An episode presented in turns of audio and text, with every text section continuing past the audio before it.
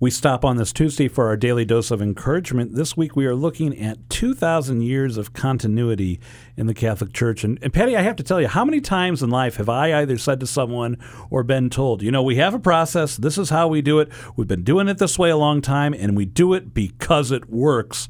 And I couldn't help but think of that yesterday when you were sharing the daily dose of encouragement. Well, not just because it works, but because it's true and it's because how Jesus set it up, right? This is what we want to do. We want to be faithful to Jesus in the fullness of our faith. So here's a question I've always had you know, how do we know? That the church has always believed in the real presence of Jesus in the Eucharist? Or was this something that came later? And I think it's very, very important that, you know, it's the central core belief, the source and summit of our faith. Well, do we have proof that the church has always believed in the real presence of the Eucharist? Yes, we do.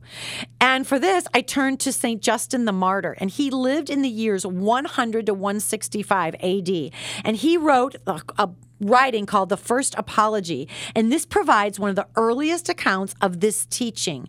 And I have to admit, of course, I've heard of St. Justin the Martyr. I knew he was an early church father, but other than that, I didn't really have any devotion or knowledge of this man. But then I started reading more and more, and oh my gosh, I love this passage. Here's the quote from St. Justin the Martyr. And this food is called the Eucharist among us. There it is, called the Eucharist right there. Justin the Martyr from the year 100, he lays it out. And this food is called the Eucharist among us.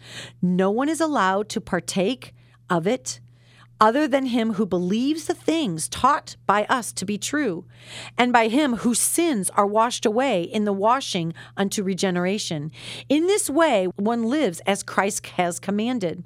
For we do not receive these as common bread or common food, rather, in the manner that Jesus Christ, our Savior, who was made flesh through the Word of God, taking on flesh and blood for our salvation, so we are taught that the food that is made the Eucharist by the power of His Word is, in fact, the flesh and blood of that Jesus who was made flesh.